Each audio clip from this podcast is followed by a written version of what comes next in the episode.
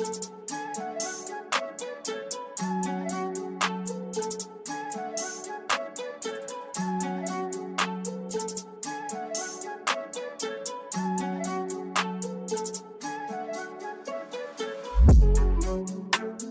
the Auburn Observer podcast, the free recap weekend A Day edition.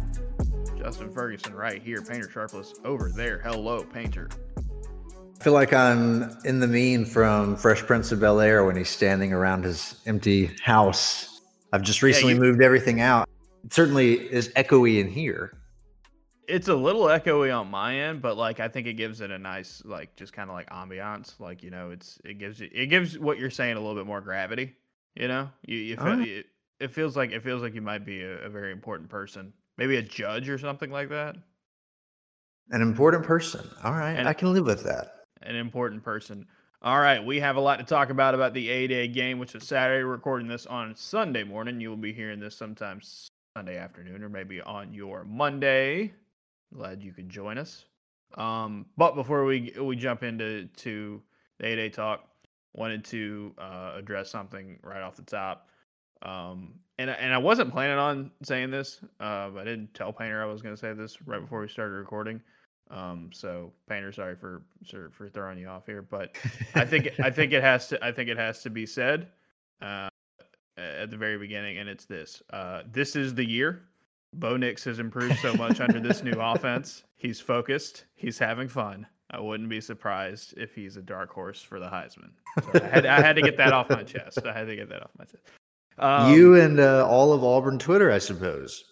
That was, I mean, it was really, really funny yesterday. Uh, if you aren't on Twitter or you don't really know what's going on uh, on Twitter or what was going on yesterday, um, there were uh, there were a couple guys, uh, uh, friends of of uh, friend of the program, Nathan King, I believe, uh, tweeted that uh, basically that copy pasta to like right at Nathan. He's like, I have no idea what's going on here, and then uh, you know a few of us like a few of us on the beat like we're, we're we're tweeting about it how funny it was and then it like took off like wildfire like pretty much every tweet i have yesterday whether or not it was about bo nix had had that exact same uh tweet under it and it's funny. It, it is really really funny. I mean we'll we'll get into like actual bo nix takes later because i did think he looked good and i think he looked improved um but I mean,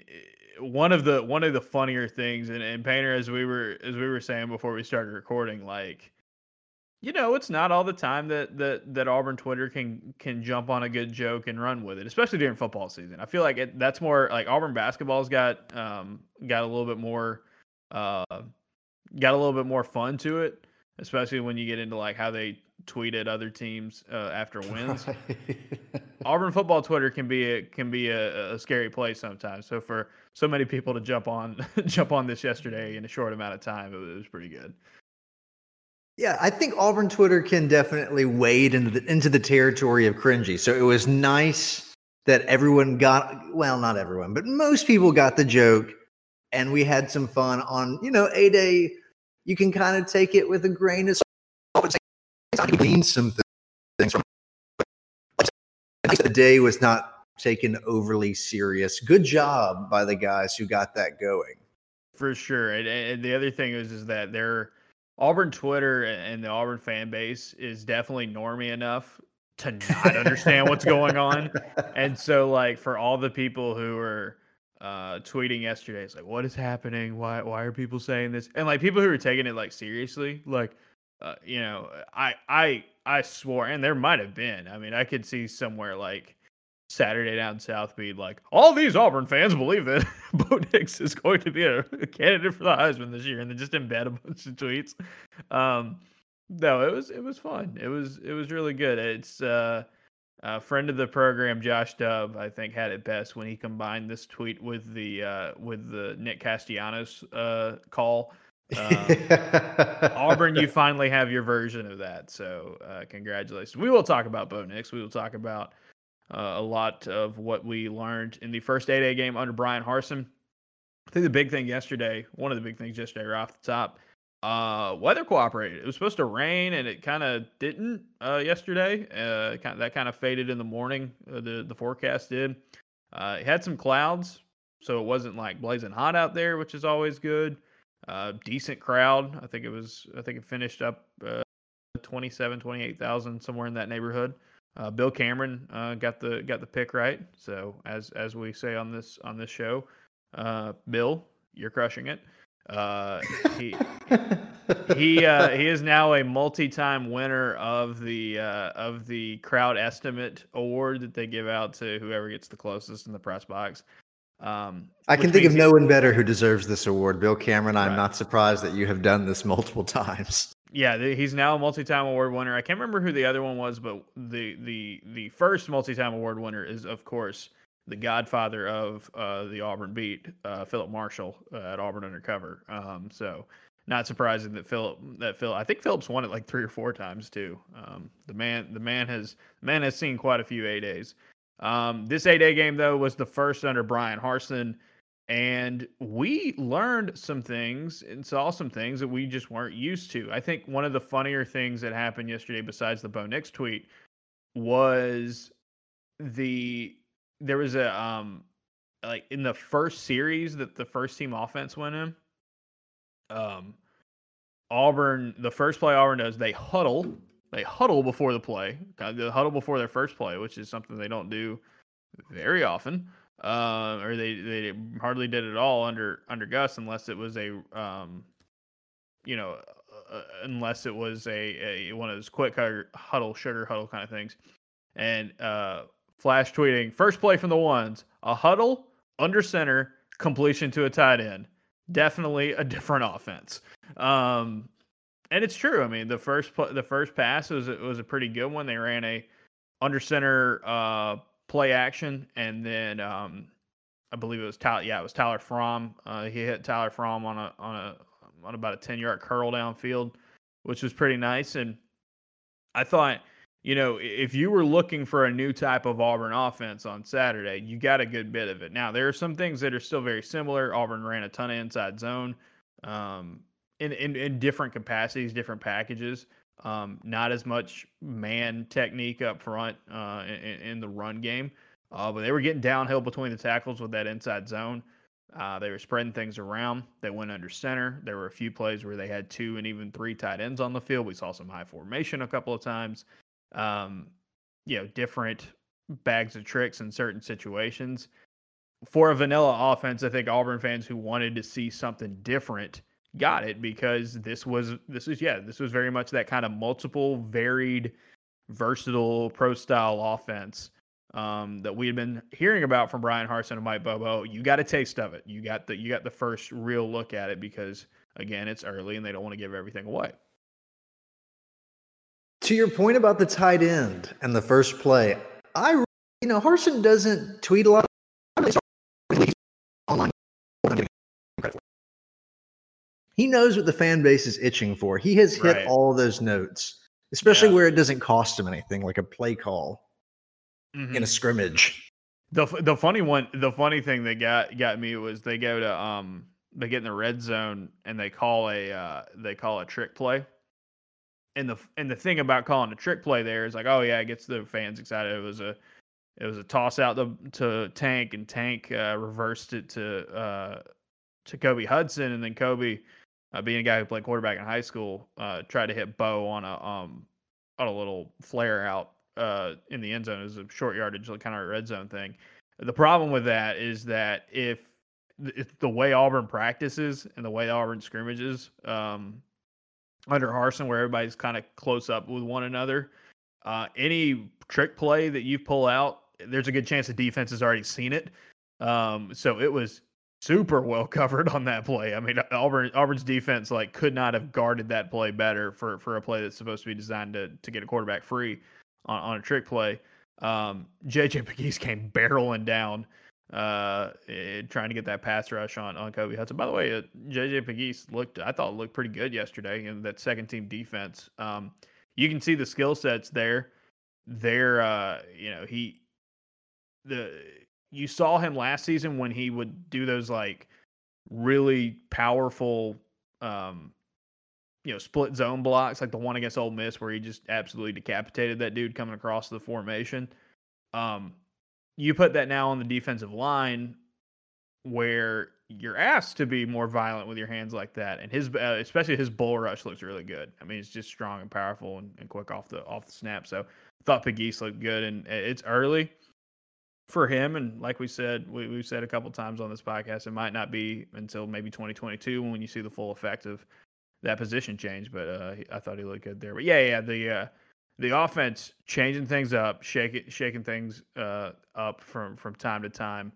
Um, and I think I think Auburn fans, like you said, Painter, I think Auburn fans appreciated that because, you know, part of the thing with this coaching change from Malzahn to to Harsin, it wasn't that Malzahn's record. I mean, their offense had, fallen off, and the record wasn't as good as it had been. But it wasn't like Auburn was in dire straits, right? Like it wasn't like this wasn't coming off of a 2012 season. You know, this was coming off a season where they were just okay. Um, and this was a program that won the SEC West a few years ago, um, and has been in some New Year's Six bowls uh, recently. So like, eh, you know, you had that going for you if you're Auburn and you're Bryan Harsin, and you. But it's about building off of that and showing something new, and they and they definitely did that.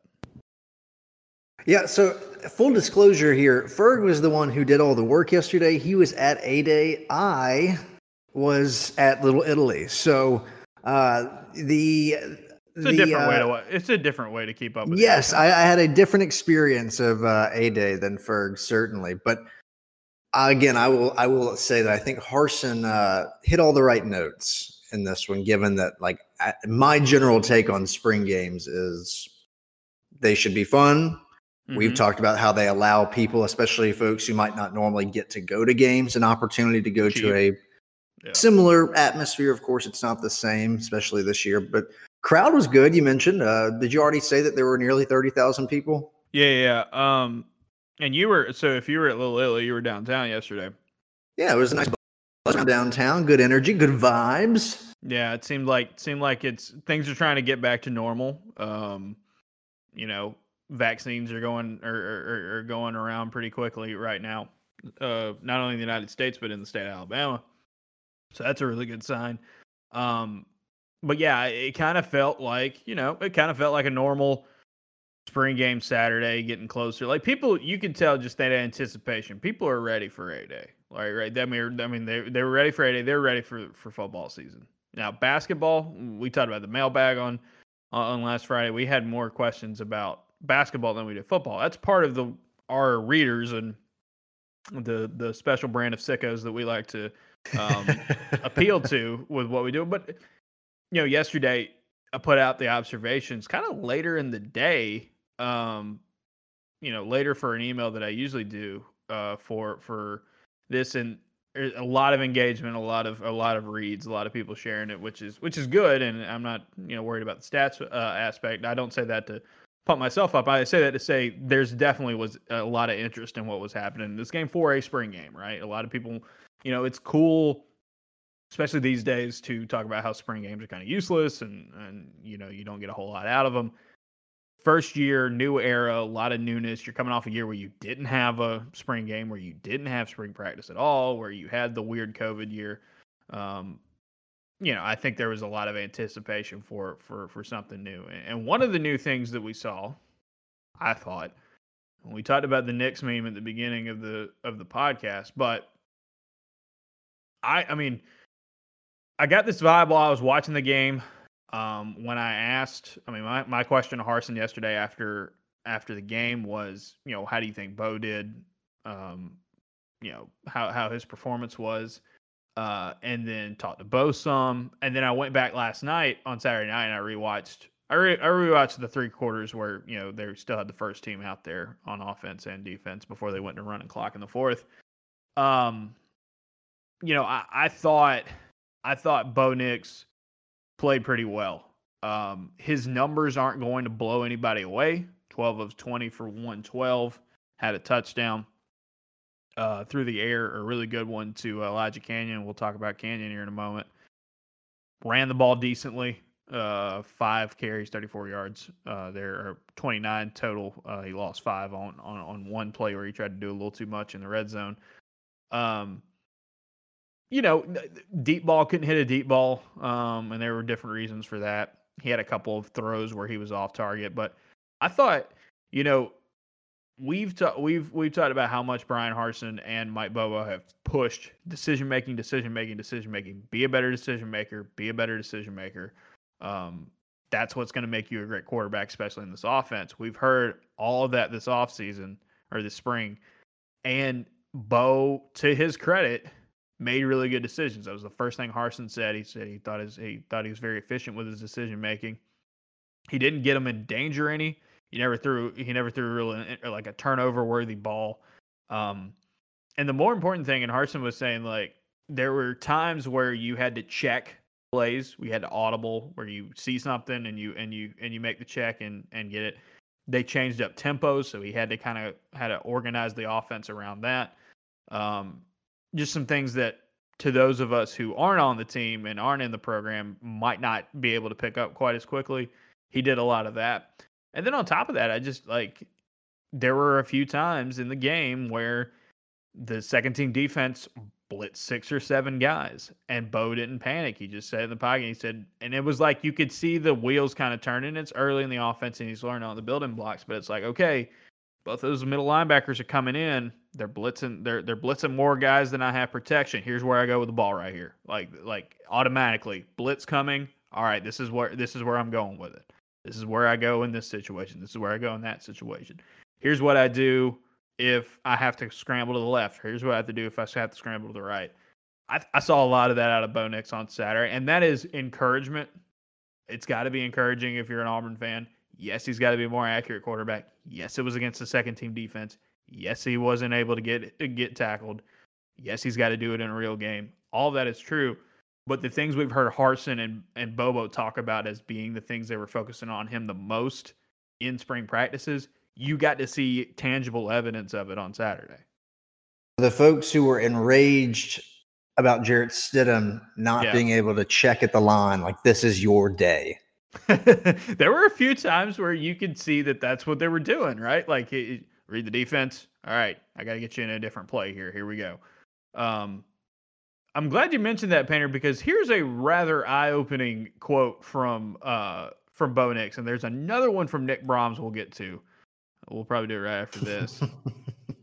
um, I asked first question Bo got yesterday. I asked, uh, it's like, hey, we've heard we've heard uh, Bryan talk about you wanting to become a, a, you needing to become a better decision maker, and that's what they've been stressing you. He said today he thought that you did a really good job of that. You know, what was the difference today? Do you feel like you've you've made really good strides as a decision maker uh, in in spring practices? And Bo said this. He said, "Yes, I do." I think that the offense that we're in now allows me to be kind of multiple and allows me to do certain things with the football it allows me to be in a position to make choices and stuff. And it gives me a lot of reads and a lot of progressions. So, with that being said, I think it's kind of easier to go through progressions and make decisions and put my guys in great situations. Now, that's the that's you know the the meme says he's having fun. You know he's improved so much under this new offense. it's kind of true. I mean, it's kind of true in the fa- the fact like you can tell they give him a lot more freedom to do things in this offense. It's not just it's not quite as rigid. Now, he's learning the building blocks of where to go with the ball in certain situations, right? It's early on. But you know, one of the uh, later somebody said, this might ask him, you know, when you're working on decision making, what does that look like on the, you know, in practice? He said, well, first and foremost, the most important thing is understanding the play, understanding the concept, knowing what the progression is. And so, whether that's single high and you're working to one side, or if it's the other, you're going to two to three, or that means his, his progressions. Or if it's too high and you go one to two to run, those are really important. And so, because of that, it's important to know defensive structure. It's important to know where guys are on the field. That way, once I've seen it, I know where to go with the ball myself and continuing to study and know the playbook. Um, knowing it like the back of my hand. So when the time comes and they do something different that they might not have shown on video, I'm prepared because I know what to do with the football when they go to a certain coverage or play a certain defense. So it's a lot of repeti- repetition. It's a lot of knowing the offense from the building blocks and I wrote about it last week at the Observer it's that it's that from the beginning when you teach when Bryan Harsin and Mike Bobo teach him a new play or a new concept it's like okay if this happens you go here if this happens you go there if this read is covered you do this right and so it's working through your progressions it's being better and you saw this a little bit on Saturday he didn't like when he scrambled so some people have the criticism of Bo with the happy feet, and yes, that's something that he has to trust his protection a lot more. The times he took off and ran on Saturday were the times he was getting pressured and he needed to go, right? Especially when you get if you're tagged, you're down, you want to you you you take off uh, as quickly as you can when one of your guys up front gets beat. He did that. And you can see him. There were a few times where you could see him kind of look at the re, like wait in the pocket a little bit. Look, look. Okay, nobody's open. Let's go. It's that kind of stuff that they, that that he's got to get better at, and you saw that on Saturday. Like if you if you just want a box score watch, and I know not everybody was able to watch the game, but if you just want a box score watch and see, okay, Bo was 12 of 20 for 112, Oh, well, that's not any better. I mean, the way he actually played on Saturday, there was improvement, and there was improvement and a lot of stuff that doesn't necessarily show up in the box score, but that's okay because it's a spring game, right? You could light it up and throw for three, four hundred yards in a spring game, but I mean, everybody wants to go on on about what JT Daniels did at Georgia yesterday. I think JT Daniels was a really good quarterback, but what happens when they play Clemson in Week One and, and he and he falls flat. You think anybody wants to go back and talk about his spring game then? No, it's about building and building and building, right? So I think that's I think that's the key thing for Bo. I thought I thought he looked more poised and he looked more comfortable with his protection. And when the things did break down or the defense threw something different at him, he knew where to go with it. So we are not a prediction recently. We know how that's gone, but generally speaking, we don't make predictions on nope. games very often. Are you are you planting your flag in the Georgia Clemson game already? Are you that Georgia is going to drop yet another big game? I don't know, man. I don't know because like the, the the tough thing there is is that Clemson loses several of their top guys, right? Uh, not, I mean, most importantly, Trevor Lawrence, who, who might be one of the best quarterback prospects in a very long time. No more Travis Etienne. I mean, there's there's a lot of there's a lot of dudes that that they don't have next year. And I mean, the hype train was full on with Georgia yesterday. It's uh, you know one of the tweets I saw was like they're just when so is it not? Yeah, they're so they're just so physically better than most teams are going to play this season. I also think that there's a good chance that DJ Uiagalelei right now oh is a better qu- is a better quarterback than JT Daniels is. So that'll help. That'll help. Uh, that'll help for uh, sure. Your thoughts on uh, this blossoming trend that I've seen uh, Trevor Lawrence take some heat for? I'm indifferent about Lawrence as far as I know. He seems like a fine guy that has like t- like a really weird uh, life in a way because he's young and he has all these people and, and these high expectations. Yeah, and like I think people were starting to talk about him as a quarterback prospect when he's a ninth grader. Like that's how good he was. And so the thing was, he had some comments in a in a story about Sports Illustrated where, you know, he feels like he doesn't have a chip on his shoulder, uh, edge, all that weird junk that you get with, um, all that weird junk you get with like people who are just psycho competitive.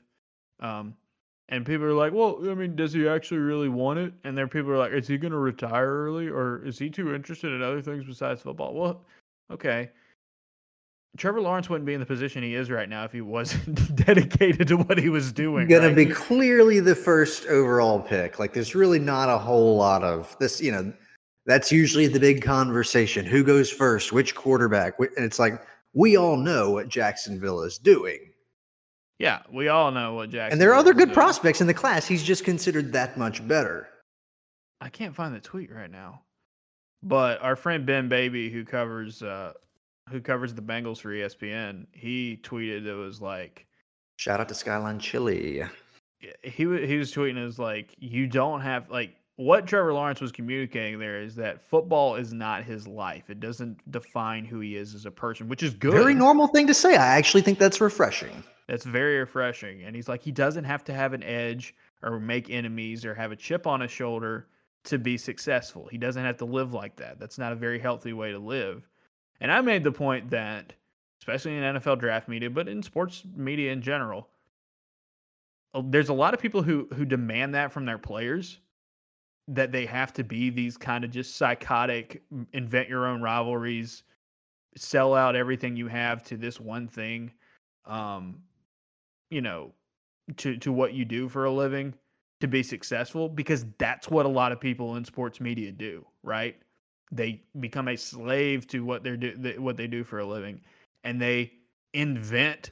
I mean, think about how many times you've seen people on Twitter that you follow who are sports writers who just get in fights all the time and just all they want to do is argue and you get this edge and there's this like bloodthirsty edge about it where it's like I got to be the best, I got to beat the best, I got to break every story, I got to get the most clicks, I got to have the biggest name.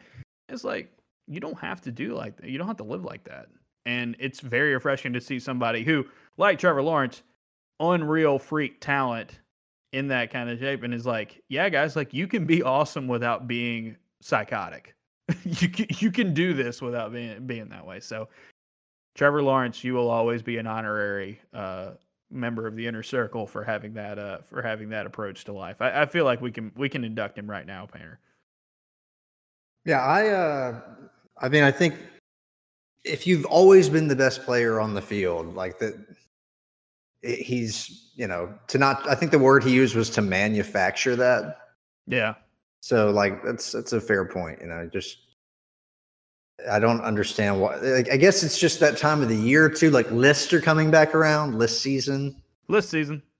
Yes. Um. So you know, people are are nitpicking what what this guy is saying in the draft because we can't who's going to be the first pick. We already know. So now we have to argue about his quotes. Yeah, we have to argue if he's he's worthy of it or if he's as good as people average. Because I mean, that's what people do. Jordan Peters had the had a tweet yesterday that it was like he was he was like I saw somebody I saw somebody say in a scouting report of me that I get too handsy on the top of routes, which leads to penalties. And Jordan was like, I've never been called for pass interference once in my career. what are you What are you even talking about? Like, so eh, there's a lot of that kind of junk going around because, yeah, especially NFL draft media, it's it's one of the worst things we have. But yeah, it gets clicks and makes a lot of people money. So that's why it keeps happening. Um, back to A Day. You know, we mentioned that thing with with Bo Nix talking about the different kind of you know this offense and how it's helped him become a better decision maker. He's got more freedom in this offense. He he's got um, he finds it easier to make those decisions. You know, with the options that he's got there on the field. Nick Brahms talked after the game yesterday, and he said this. Um, I think we made a huge stride forward this spring. One of the biggest things we were lacking, maybe, is football IQ.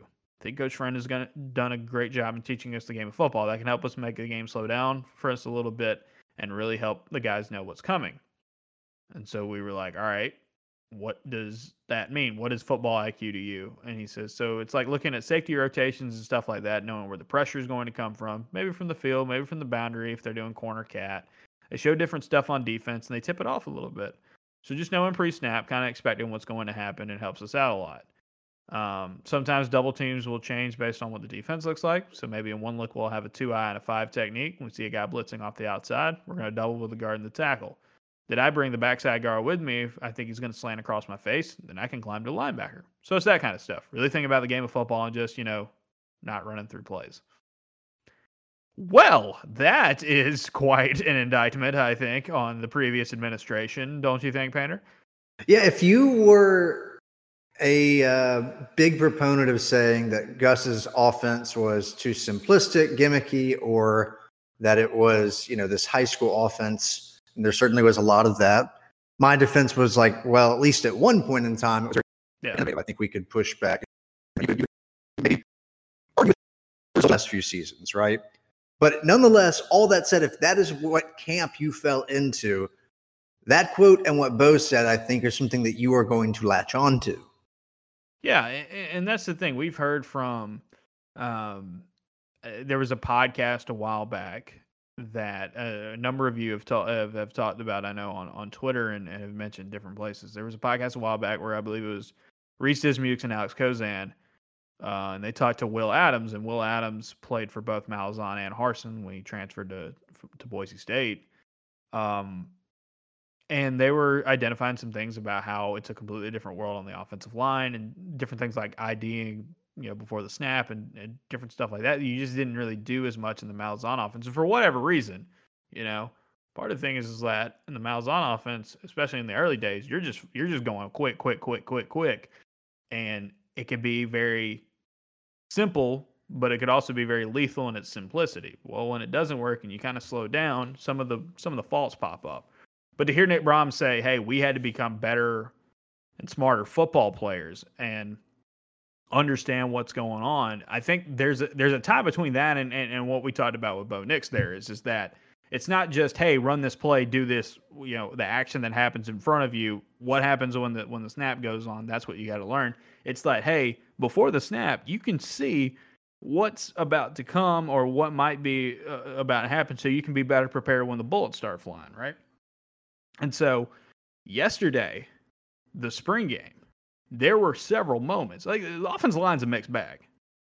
You can just say the offensive line was a mixed bag yesterday. There were moments where they looked really good at run blocking, and then there were moments when they got gummed up at the line of scrimmage against the second team defensive line. It happens, right? They're a work in progress. They don't have Brandon Council. It's gonna be very interesting to see where some of these other guys go, um, and and what the what everything shakes out here in the summer uh, with maybe some additions or some transfers or whatever. Pass protection. There were times where Bo had plenty of time and he had he knew where he could go. There were times when guys were getting beat, he had to take off. Right, mixed bag, right down the middle. You can't say. I think for any positive you can say about the offensive line, you can take a negative. But big picture wise, you feel like the offensive line, at least in this new offense, is learning something new and they're trying to build something different and we'll see how much that matters in the fall because I think if you combine that better, you know, pre snap knowledge, that football IQ, that awareness on the offensive line with what they're doing at the quarterback position with Bo Nix, I think if you can put those two together in time, this could be a better offense, or at least an offense that'll be a lot a lot more prepared for what's going to be thrown at him in SEC play. But it's you know, like we said earlier in the week, man, you're like, you're not going to have all the answers after A Day. This offensive line has got a lot to work on, and we don't even know what the we don't even know what the full complement of players looks like yet. You know, I would like to be a fly on the wall uh, with some of these players in their relationship to like the former staff, because I have to imagine that some of them are still in touch with them occasionally, and like some of them probably still have at least an amicable relationship, if not like, you know, a pretty good one, given the big reason that a lot of these guys are here is because of the previous coaching staffs. But, you know, I think that also a little bit of what you can take away from those quotes is like, yeah, these things are different. And also, like, maybe some of the differences are better. And uh, it, I, I think at the end of the day, I'm just holding out skewering anyone until we get the results. Because yes, if yeah, you are anti Malzahn, those two quotes, you look at them and go, yeah, I mean, I've been saying that for three, five years, whatever. But what are the results going to be? Is Harsin yep. going to go seven and six, nine and three? Like he mostly gets a mulligan this year, right? Like I think he needs to at least win seven games, or else there will be some frustration. But like they're not going to fire the guy this year. No. So really it's like I'm looking for this team to at least win eight games. And that's going to be tough given the teams in its own division plus Georgia and Penn State. And, uh, and but that said, like I cannot, I, I cannot get too fired up yet, even though I like what those guys are saying. As someone who's like media adjacent, honestly, it's kind of refreshing because a lot of times you don't get that sort of transparency. And and like Bo in particular, is very guarded about what he says. He's been trained up as like a little media kid, you know, like he's kind of intentionally uh, dull because he knows he's the quarterback. And if he says anything, It's going to make waves. So uh, I guess all of that to say, let's see what the results are at the end of the year before we jump on Malzahn too much. Well, I mean, one of the big things that Malzahn and his staff got right was recruiting and having and bringing in top 10, top 15 classes, the things that you need to have the bare minimum to compete for a championship in college football, you brought those classes in. The jury's out on what this staff is going to be able to do in recruiting. One of the reasons is they haven't had any experience. Most of them haven't had a ton of experience down in down recruiting in the in SEC territory. But again, as we pointed out when he got hired, same thing happened for Urban Meyer, and he built a supernova at Florida in a short amount of time.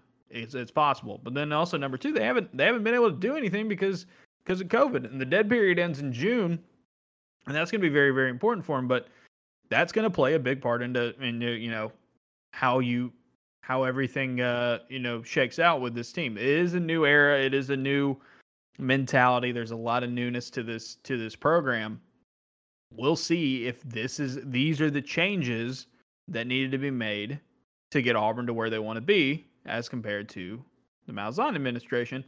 However, when you hear stuff like this after an A-Day game, you can see, I mean, if you want to take some optimism from it, you can. Now, if you also want to be like the people yesterday who kept tweeting at me, it's like, well, the offensive line still sucks. It's like, all right, but like it's early. Your defense looks good. I think that's a that's a that's a clear thing. You're you don't have your full complement of players out there yet. So, I mean, this should have been a time where take as many positives as you can from an A Day game, man, because you're about to hit a long off season, and if you're just sitting there stewing in how much you think that this one or two things are not going to be any good, it's going to be a long year. It's going to be a long year for you. I'm fascinated to see how Malzahn's tenure ages for. I think it'll age better as time goes on. I mean, they invited they invited Gene Chizik back. Like his offenses were exciting, and that was as an OC and as a head coach. Yeah, they invited Gene Chizik back for like a and like put his face on the side of the of the stadium. You know, not too far after losing, you know, the or you know losing nine games a season and having the worst record in in, in program history in the modern era. So I mean, I think in time, every you know that's it's going to be there's going to be positives to take away from it. You, people people are just going to have to kind of get over it for a little while, right? I think that's that's kind of the the mentality to take from that. Well, it's such it's also weird, yes, to what you're saying. Uh, you know, time will sort of heal some of the frustrations and people will forget some of why they were so angry because we just can't remember anything. Brought Auburn a lot of success. He did usher Auburn into that new era of football with with these high powered offenses. At the same time, like he has, we all recognize he has this really difficult job because of what school is in the state, what division they're in. And you know all that when you sign up for the job. Mm-hmm his ability to beat the one team that most teams haven't beaten in a decade while also managing to lose in like really wacky fashion to LSU and like not being able to consistently beat Georgia is this just strange is it the right word dichotomy i don't know don't use words that you don't know what they mean but it is a strange relationship that he was able to beat nick saban uh, the way he was more than anyone else and like struggled so much in Athens, for instance, and like had these really weird losses against LSU. Mm. And the 2017 season, I will just never be able to wrap my head around. The halfway through the year, we were, you know, I was certain that that was it for Gus. He was gone, and then you know they we know what they do. They go on to beat two number one teams in mm-hmm. impressive mm. fashion. So it's I, I, tend to agree with you. Like, I think people will, will tend to remember the highlights more so than their frustrations 10 years from now.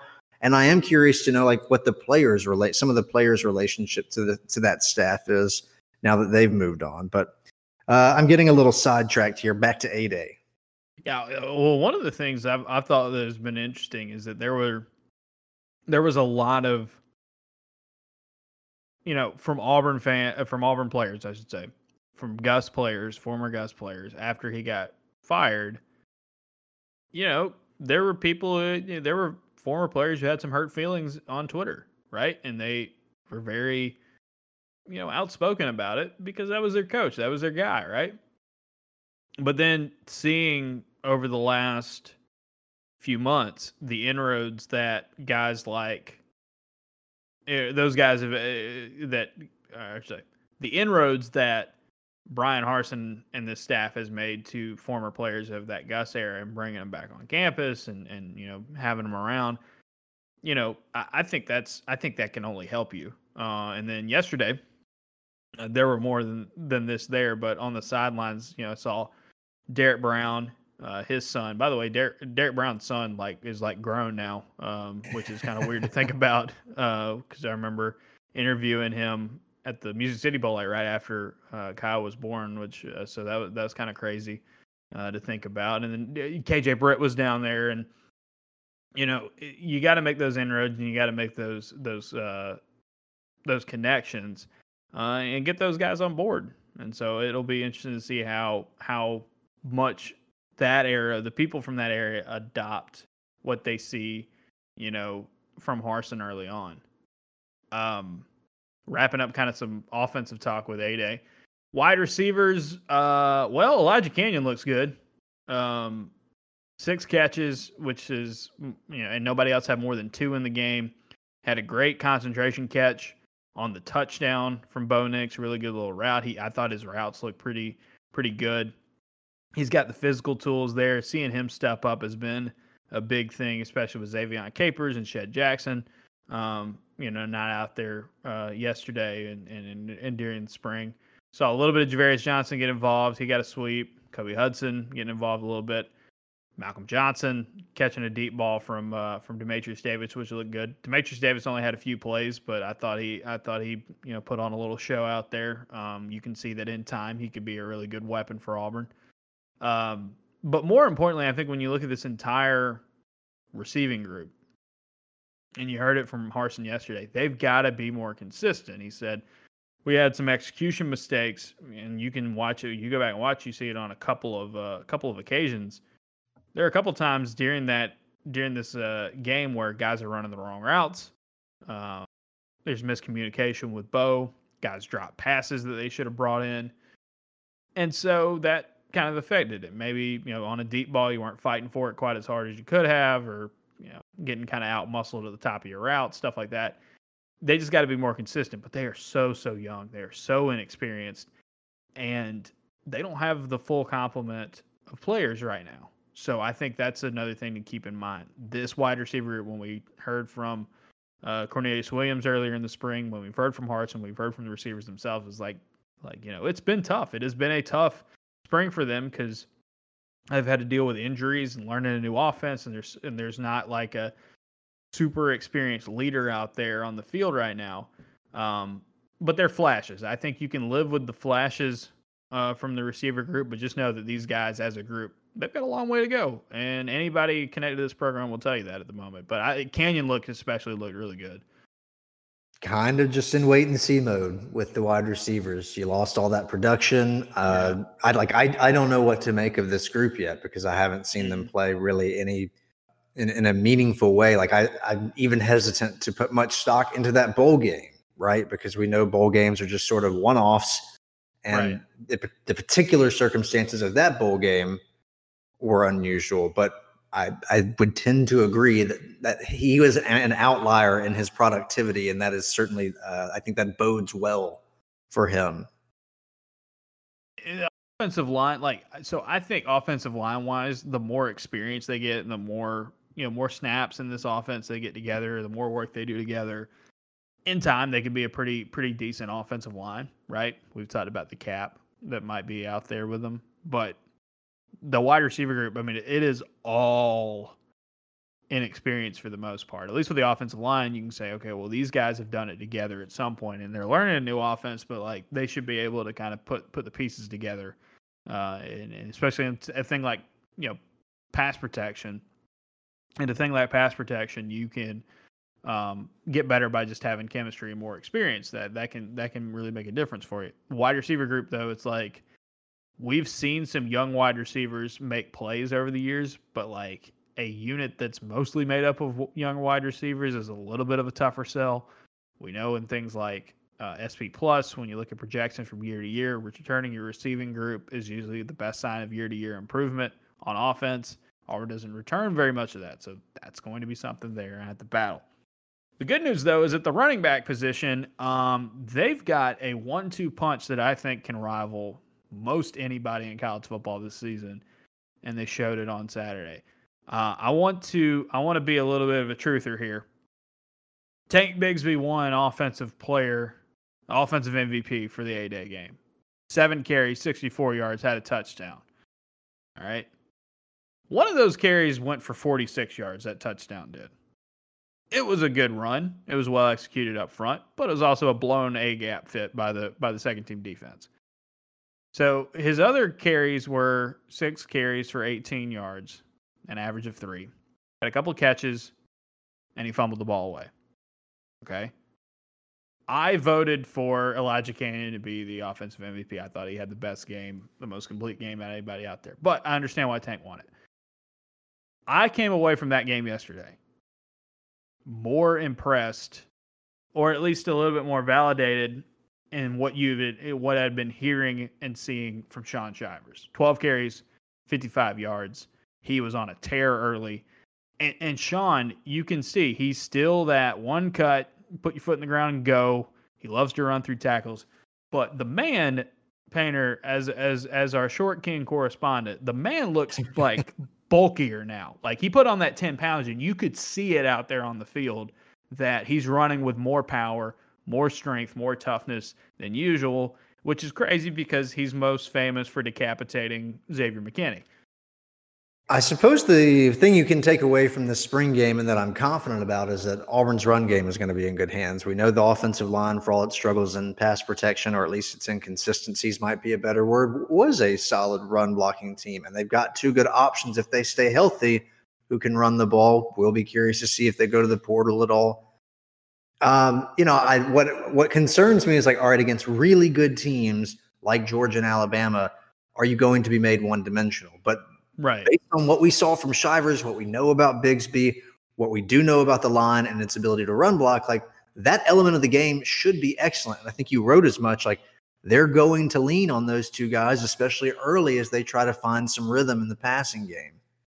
Yeah, it's uh it, it's it's something that they can lean on. This downhill running game. They did a lot of inside zone. There was a lot of running between the guards. Um, you know, they bounced outside of the tackles a few times, broke open some plays uh, in that aspect. Bo got to run a couple of zone reads, which were, which, you know, one of them in particular was real nice. But it's kind of that double teams up front, get to the second level, you know, pound your way through, get get some get some get some things going up front. I thought I thought Nick Brahms uh, and the combination of Nick Brahms and Keiondre Jones at center and right guard uh, paved the way for some good plays. There were a few times where you saw Brodarious Hamm really seal off that edge and and help guys get get to the outside. There were a couple times where the entire left side of the offensive line was getting great push. I mean, there were just good moments from that from that group, and then there were times where guys kind of got stonewalled and didn't have very very very uh, much to do uh, with with the running game. But having guys like Tank Bigsby who can break tackles when things might not be wide open, and having a guy like Shaun Shivers who would love to run over people and run through people, um, I, I think is going to really help this offense. And I think that's going to be a bigger help to Bo Nix because if you can lean on that, your play action game is going to be more effective, at least. You know, statistically, you can run play action at any time. Doesn't matter how effective you are in your running game. But at least from a play calling and a, and a um, continuity standpoint, it kind of feels better when you're able to kind of get the downhill running game going and then play off of that. Uh, I think if you watched that game yesterday, you watched Bigsby and Shivers and thought, all right, this this running game is going to be there. They've got power and they've got speed, and they're going to. And Auburn, the way they ran the ball, the way they built a lot of that stuff out of doing some inside zone, a lot of inside zone, a little bit of power from time to time, getting the fullbacks involved, getting the tight ends involved, and trying to hammer it, you know, in the box like that. you know, I think I think they're in good hands. I really do. I really think they're going to be in good hands. Uh, well, the schedule should have, should set up nicely for them with the first couple of games, right, where they can kind of ease into yeah. the element yeah. of the offense that they're not going to be as good at. Whereas I think they're probably able to, hey, hit the ground running with that portion of their offense. So, like that's that is actually an encouraging thing. It's just like jury's still out on how good the offensive line can be in pass protection and what strides Nix will make. And then, my, like I, I mentioned, like I'm as good as the run game will likely be this year. We know the direction of football, and it is passing the ball to win championships with really good offense. And like they simply cannot rely solely on their run game, especially when they get to that back half of the schedule with teams like Georgia and Alabama. But an encouraging sign that Shaun Shivers looks very capable. And we think that on this podcast, and I don't think that this is controversial, that Tank Bigsby will be one of the best running backs in all of football yeah, this season. I, I think it's going to be hard for him not to be at least top five. Uh, he's going to be he's going to be really good. He's very very talented. And I mean, I, I I was talking to some people before the game yesterday, watching those guys warm up. You look at Tank; he's a sophomore in college but you will look down and he's like, that dude's an NFL running back. He just already looks like an NFL running back. Um, so they're going to be in good hands. They just got to get a little bit more depth. Thought Devan Barrett reeled off a nice run late. Um, they've just got to they just got to get some more depth there, and they'll they'll be fine. We'll see how much Jarquez Hunter will help in that capacity. All right, before we head over to the defensive side, let us take a moment to tell the good people at home how they can continue to support what we've got going on here at the Auburn Observer Painter, the floor is yours. Rate, review, subscribe. That helps us tremendously. Thank you guys for the support. Ferg's been working hard to bring you guys these stories. We appreciate the support online. If you would be willing to uh, rate, review, and subscribe and support us in that way, we'd really appreciate it. This is a review. Remember, we have the rules of this game are if you give us a five star review and leave it. Um, we will read it on the podcast, and they can only be nice. You can only say nice things about Painter. This is a good one in the in, in the collection. This is from Ding Dong Snitch, who says, "Painter is nice and smart and handsome and posts good. Justin has a good name that I like and relate to. They talk about Auburn, and I like that. They talk about football, and I like that too. They also talk about basketball, which I also like." I like the way they talk about these things that I like, and I like Painter, and I like Justin, and I like to hear them on other podcasts I like. Thank you, Justin, and thank you, Painter, for for the good talking podcast. Justin also writes good articles and smart paragraphs. Thanks, Justin. Different from the podcast, Justin. thank you, other Justin, for for the review. Um, a plus. Also, by the way, if you're listening to this right now, there's a good chance that the first person who reviews us will be the hundredth review rating, whatever we get on on there. So you you have a chance to be the limited edition 100th rating for the Auburn Observer podcast. Do that on Apple if you listen that way. What was that? I will send you something in the mail if you're lucky number 100. All right. Hold painter to that if you can prove that you were number 100. Um, Hold me by account- the way, by the way, by the way, um, you can subscribe to the Observer, six dollars a month, sixty dollars a year uh, get you access to everything we've got going on, all the writing, uh, the observations we posted this weekend, the mailbag uh, from Friday, which was a really fun one. Uh, Monday and Tuesday this week, I am going to do two, count them, two film rooms uh, pieces on a day. I'm going to do one on offense on Monday. I'm going to do one on defense on Tuesday. And we'll also look ahead to the week. You can get all that sent straight to your email inbox. Like we said, auburnobserver.com, sign up there. And you also get the premium podcast episode which we do just for the members of the inner circle, our subscribers, later in the week. I wanted to, before we move on, this is already going to be a long podcast, but this is very important. I wanted to talk about, and I'm not being dumb and doing the doing the Bonix meme again. Um, but for, for, for, seriously, this past week, uh, a lot of you who listen or read or subscribers know uh, was the EDSBS Charity Bowl, uh, where you raise money for um, they were raising money. Spencer Hall, Holly Anderson, that crew over there, formerly of SB Nation, formerly of Banner Society, you know all that stuff. But Moon Crew now, I guess, is the is the best way to call them. raising money for New American Pathways, which is a nonprofit in Atlanta that helps uh, that helps refugees from the moment they arrive in the United States uh, all the way through when they get their citizenship, uh, helping them get settled in the U.S. Uh, and uh, getting jobs, helping out their families, um, finding places to live. A lot of really good work uh, for people who um, really need it and really uh, want to come to come, society. Yes, yeah, and, and want to come to come to this country and be a part of uh, be a part of what we've got going on over here. So they do a lot of really great work. And last week, all of our new subscription money that we got from, um, which was a pretty good week between A Day and the Walker Kessler, the Walker Kessler news.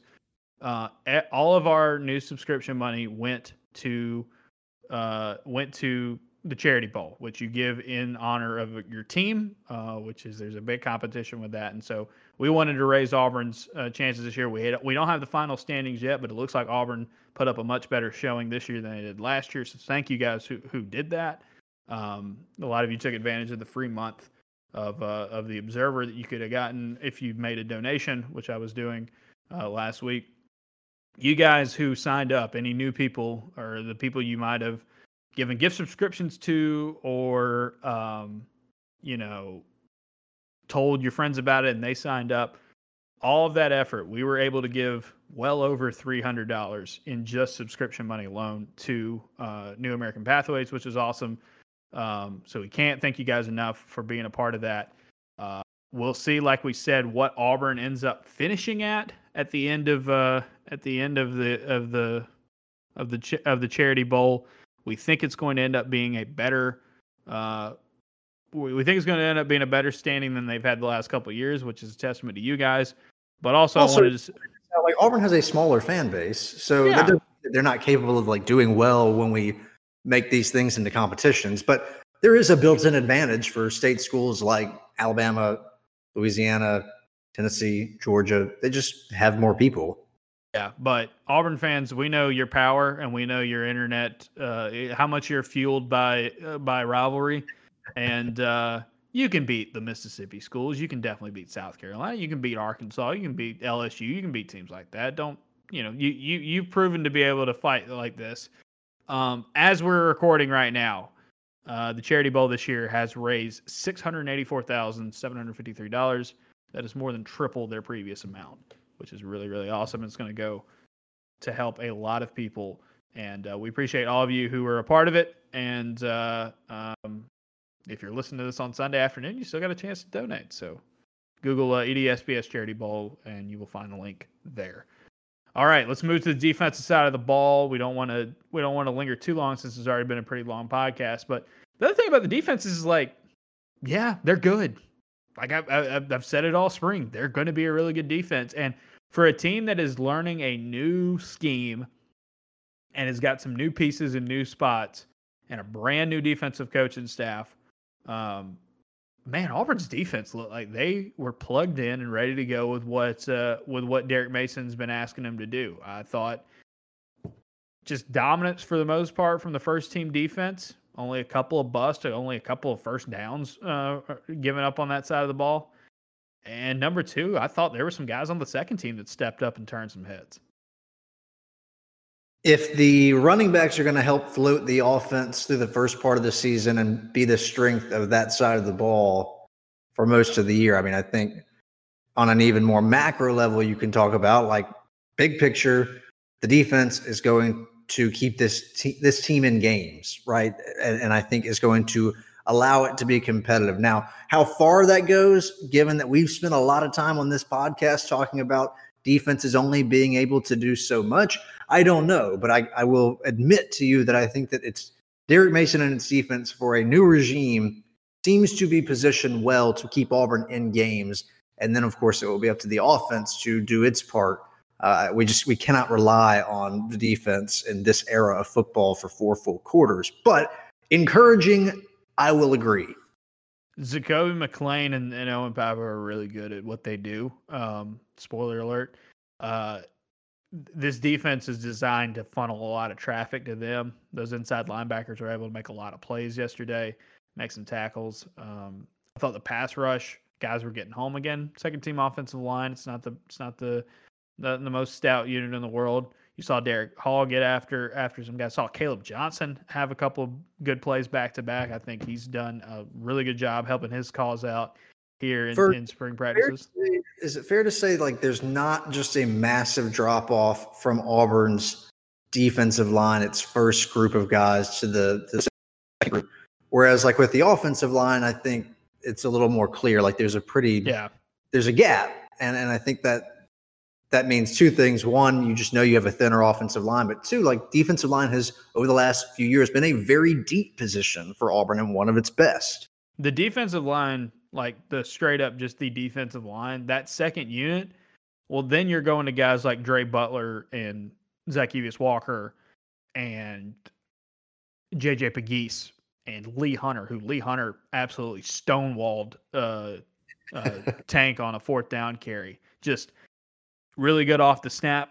Got through the got through the uh, the two offensive linemen like really quickly and just I mean he's he's good. He's going to be really good, and I think he's a guy who can get in the rotation early um, as a highly touted dude coming out of high school. And and people know people who watch him in high school know this dude is very disruptive, gets into the backfield rather easily, and is violent with his hands. I think as the more he gets used to playing at the college level, he's going to be a monster for, for Auburn. And yeah, you're right. Just in the trenches, that's what you got. The edge positions, a little bit more of a drop off just because yeah. it's not as quite as deep right now. And TD Moultrie and Jaren Handy were not out there yesterday, um, which I guess we can go ahead and address that. TD Moultrie, Jaren Handy, Alec Jackson, uh, Marco Domio, and I think I'm blanking on another name that was not out there yesterday. It'll come to me in time. Jay Hardy. Yeah, Jay Hardy. There were quite a few scholarship players for Auburn who were not there yesterday. Uh, Bryan Harsin. And unsurprisingly, Harsin was very, you know, very didn't go into details.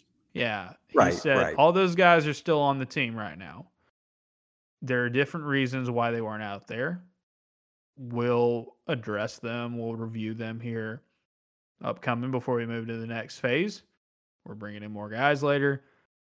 So I don't know. I, am not going to hear sit here and speculate. This guy was out for this reason. This guy's out for this reason. There, it could be injury. It could be COVID. It could be guys are thinking about going somewhere else. You know, maybe already leaving the team or on their way out. I'm going to go with a very uh, unsexy analysis that it is a likely combination of all the things yes. you're listing out. That yes. each case is different. That yes, it's probably very likely that someone's in trouble. Yes, it's probably very likely that given the transfer waiver, someone's like, you know what, I'm going to try a different school. It's it is possible someone has COVID. So to I just can't guess like which one is which. Right, right. So the edge position was interesting. Like I said, I thought uh, there, Derick Hall made some good plays. Uh, Caleb Johnson made some plays, but then behind him you got, you know, Romello Height, and then at this point your fourth one, your fourth one is is um, your fourth your fourth guy on the defense at this point is uh, a a very game I thought in in, in this one Nick Curtis uh, the transfer from I believe it was Kent State originally. Um, but just an undersized defensive lineman that they're playing at the at the edge spot and he's really quick and he he gave there were a couple times where he gave Auburn's first team tackle some some grief on the edges. Um, that'll be an interesting group. Dylan Brooks comes in after after spring ball. Eku Leota could play there he comes in after spring ball. They could add some more guys in the transfer portal. They can move guys around. Is a guy like Cam Riley somebody they can play on the edge? We'll see. It's gonna be it's gonna be very interesting to see how they shake all that out. But I thought but that defensive front for a new defensive front, and they kept it kind of vanilla for the most part. Did most of most of what they did was kind of out of a two four five look. Although, as I'll write about on Tuesday, so you can check it out, there were some pieces moving around out there I'm telling you, if you if you if you paid close attention, there were some times where guys were lined up at certain spots, and you're like, "Wait, what?" And you know they were blitzing from all different angles. For for a vanilla for a vanilla spring game, you got you got some variety on the defense side of the ball. Uh, that Derek Mason was was digging into his bag of tricks a little bit there. So it'll be interesting to see what they've got going on there. Secondary, um, big takeaway for me from the secondary. Uh, shouldn't be surprising at all, but Roger McCreary is really good. Roger McCreary is going to be making money in the NFL very soon as a cornerback. He was very locked down in his coverage on uh, on Saturday. Zone and man, they ran a lot more zone than we're used to seeing from Auburn, so keep that in mind. Roger's been good at zone when he did it under Steele. He played really, really well. Um, you know, we got to see some other guys get involved. I think in the second unit, Kamal Hadden played a really good game, which is good because Auburn's looking at some depth there at the cornerback spot. Um, saw good saw good plays from Kamal Hadden. Chris Thompson absolutely is. I mean, he's the guy we saw in high school. Chris Thompson is a headhunter. Right, the the play before Tank's big touchdown run, he came storming downhill and lit up Tank on that play. Uh, Kamal Hadden got credited with forcing a fumble. But Painter, it's time to get excited, man. Your 8A defensive MVP from dear old Auburn High, Trey Elston. Game high Go, six tackles. Baby. Game high six tackles took away a touchdown uh, on a on a pass breakup. Big game, big game for big game from Auburn High. And what we said if from the first practice, that first open practice when we saw Trey Elston line up as second team safety, they needed dudes out there because they're not very healthy or very deep right now at the safety position. And man, shout out to Trey Elston for standing in the gap uh, this spring and making the most of it. That is a really, really big time, uh, big time uh, development for them. And he's gotten a lot of love from guys like Smoke Monday and Ladarius Tennison this this spring. Is it fair to say, given how high the expectations are, at least for me, and I think probably from you, that the linebacker group looks like it's going to be excellent this year. Yeah. That the secondary also should be excellent this year. You can probably perceived lack of depth at safety, but I don't think there's a perceived lack of talent at the position. You're, and I mean, it, it, looks pretty strong too. Is, is the ends really the only spot where you're going? Yeah, we're in wait and see mode with the defense. Right. I think Derick Hall is going to be a leader there, and it's just going to like, is Caleb Johnson ready to take that next step? Who's else is going to help him provide that pass rush on the edge? Is is my my question. Colby Wooden and Marquise Burks look like check one, check two. They're they're they're really really good. Didn't see a ton of Tyrone Truesdale yesterday, but I think it's also kind of one of those things where it's like no, we can offer, right? I mean, yeah, we you know you got you know what you got out of him at this point. The right. safety the safety depth thing is interesting because like top line talent, they got it right. Smoke Monday, a leader on that defense. He had a really good spring. Uh, he absolutely dominated the interview session afterwards because he's wearing sunglasses and he sounded like a frog. He could barely talk afterwards because he'd been yelling so much during during a day, which is great. After the game, he like took the microphone and like was like like cut a promo on the 50 yard line, which was awesome from Smoke. But you got that. Ladarius Tennison's really really taking off at safety. Chris Thompson's a great backup safety to have right now. And then you get more guys coming in. You know, most of those defensive backs that you signed that aren't coming in until the summer, they can kind of give that safety versatility, right? So having a guy like Trey Elston right now was was a pretty big pickup. Uh, and at corner, Roger is going to be locking it down. Nehemiah Pritchett looks very comfortable at nickel, like we expected. You know, Dreshun Dreshun Miller's coming in. You've got those guys, but when when when you have a game where Kamal Hadden plays well, when Eric Reed makes some plays, when uh, you've seen Jaylin Simpson step up this uh, this spring, that cornerback spot's going to be fine. And linebacker, you you mentioned linebacker, the depth in linebacker, man, Chandler Wooten was running around making plays. If that dude was rusty from not playing last season, he has not shown it. Um, he was he was almost had an interception. He was he was running around making plays out there, and as as Zakoby McLean called him uh, woo woo uh, Chandler Wooten is a uh, is, is is a big time uh, you know pickup for them because he can steady the ship whenever they have to replace one of the, the inside linebackers. He knows where to be. He's just a solid all around playmaker. And so, you know, I think with I think with uh, with with with Chandler Wooten, you've got to uh, you've got to continue to develop guys like Wesley Steiner had a, had a good day yesterday. Um, we mentioned Cam Riley. We mentioned uh, some of the other ones, but uh, I think having Chandler Wooten back is going to be pretty big for this defense. Uh, defense looks ready. Um, they they can, of course, it's early. They're going to continue to build up their playbook, get used to it uh, in, in, certain aspects, get some tweaks, get some adjustments, bring new guys in. But for a, for to be four weeks into practices in a new scheme, I thought the way they looked out there on, on Saturday was very, very encouraging if you were an Auburn fan. So I have to assume that Derek Mason wants to be a head coach again. Don't know what I'm assuming, like basing that off of, but I'm, I'm assuming here. But in an ideal world, 15 years from now, Bryan Harsin would still be coach because that would mean he's been doing an excellent job. And Derek Mason will have just decided that he wants to be a coordinator forever. And there are those guys out there. Yep.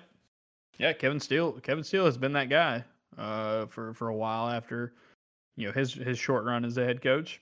You know, I mean, I not we, a likely scenario, but nonetheless, it's what I hope for. Yeah, I mean, it, it's possible. It's possible. He's never been a head coach before, but like Brent Venables is making really good money being a being just a defensive coordinator.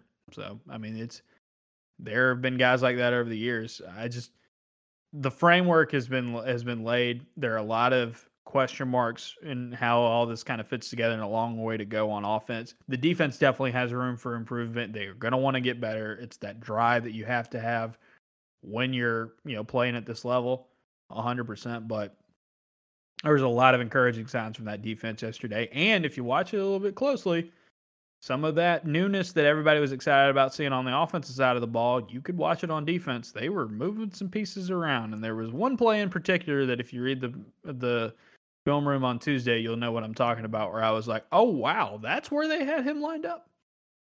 So keep keep an eye out for that. Um, but I think the defense is going to be in good hands, and I think we've said it. I've said it several times this offseason. There's a good chance that Auburn has one of the better defenses, not in the SEC, but I think in college football this year. I think they're going to be ready to roll on that side of the ball. Just maybe need to bolster some depth at some certain spots. Right. They can't. They really can't afford injuries at the certain positions, but it does look like a lot of that first team talent is excellent. By the way, wrote about him on Thursday last week. Colby Wooden um, he gets the observer bump this week. Uh, he played really well in the spring game as well. I mean, dude's just dude's just an animal. I mean, he is just a really, really good, you know, off the edge can can do a variety of things to you. If you move him to the inside more, he can beat you with inside moves. He's just he's going to be really good. So just buy buy stock in him if you haven't already. Buy definitely buy a lot of stock in Elijah Canion on offense. I think I think he is he's starting to put it all together but pretty solid day. Uh, special teams, it happened. Uh, I think everybody was confused about what was happening with the kick returns because Tank breaks one down the sideline, and it was like, yeah, well, they weren't really trying to tackle him too hard. Um, Anders Carlson kind of sidestepped him. And then when Wouldn't Shaun you? Shivers did when Shaun Shivers did one, we were like, oh, okay, this is what's happening. But shout out to the Auburn Auburn marching band. Uh, they played the fight song after every one of those like it was a touchdown. So I think they were just getting warmed up this year. Spring practice for them too, baby. And by the way, Anders Carlson, I would have gotten out of the way as well. Not worth yeah, it. I don't I don't want any part of it. Like Anders is a big guy and a tough guy for a kicker, physical defender. You know, he can he has made some open field tackles before I don't want any part of that. I don't want any part of trying to tackle Tank Bigsby in the open field.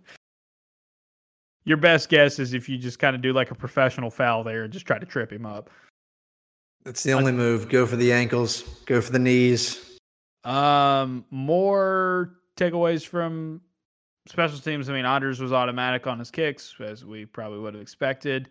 Uh, thought that the punting game, the the the all important punter battle, uh, Oscar Chapman kicked the absolute fool out of the ball, his first punt. It was a 54 yarder. Uh, really got into that one. Uh, pinned another one inside the 20. Uh, Aidan Marshall had a, had a, had a few decent punts. Uh, if Oscar Chapman, like if they can find some separation between that group, I think that's what's going to be um, more preferred if you're Auburn. But maybe Oscar Chapman's starting to hit a stride a little bit as a punter. I mean, he came over last season in like the worst time ever to be an Australian import uh, uh, to American football. Um, but uh, I, I, thought you saw a lot from Chapman. Looks like Kobe Hudson, Javarius Johnson are guys you're going to be watching for at the uh, at the punt return spot, and of course Tank and Worm at, at, at kick return. So um, got a pretty good look at, at some of everything, and it seemed that uh, that Bryan Harsin was pleased with uh, with the execution, solid execution all the way around. He said the things that we've been harping on that we wanted to we wanted to get better at. We showed that uh, on Saturday, and there are things that we're going to be able to take away from this and get to harp on them all throughout the summer. So we now hit the. Uh, they have one more practice on Monday, uh, making up for one that got uh, rained out or stormed out, I should say, um, from the first week of spring practice. So they'll get they'll get one more practice, kind of review, recap, set the tone for the summer, and then it's going to be a lot of individual work, a lot of things where guys are trying to get better on their own. You get a little bit of time with the coaches. You try to, um, you try to you know get bigger and stronger and faster and all that stuff. On top of the fact that you got to refine your skills. This is this is the time of the year where you talk to any college football player. It's the time of year where teams really start to come together. Um, so it's going to be an interesting summer, and I think if you were looking for for if you were looking for some positives to take into A Day, you can do it. If you want to be negative constantly, you can do that as well. But uh, you know, I think you're going to have a lot more of a fun time, not only just in life in general, but with this podcast. If uh, if uh, you were on more of the positive end, Painter, final thoughts on a day before we wrap up here. The summer months, it's about to be hot, but man, I'm excited to talk about why this Auburn basketball team, yes, I said basketball, yes, sir, is on its way to a national title. is, that's the great that's the great painter painter pick of the year. Yes, this summer Auburn, will be the summer of Auburn hoops. Hey, guess what? When you when we have a day before a day and we have a mailbag where more people are asking about basketball than football, listen. Let me go ahead and give you one more pitch here for the Observer. If you're out there listening, you're saying, "Man, I want is I want I want Auburn basketball coverage." We're going to be talking about it almost every every episode.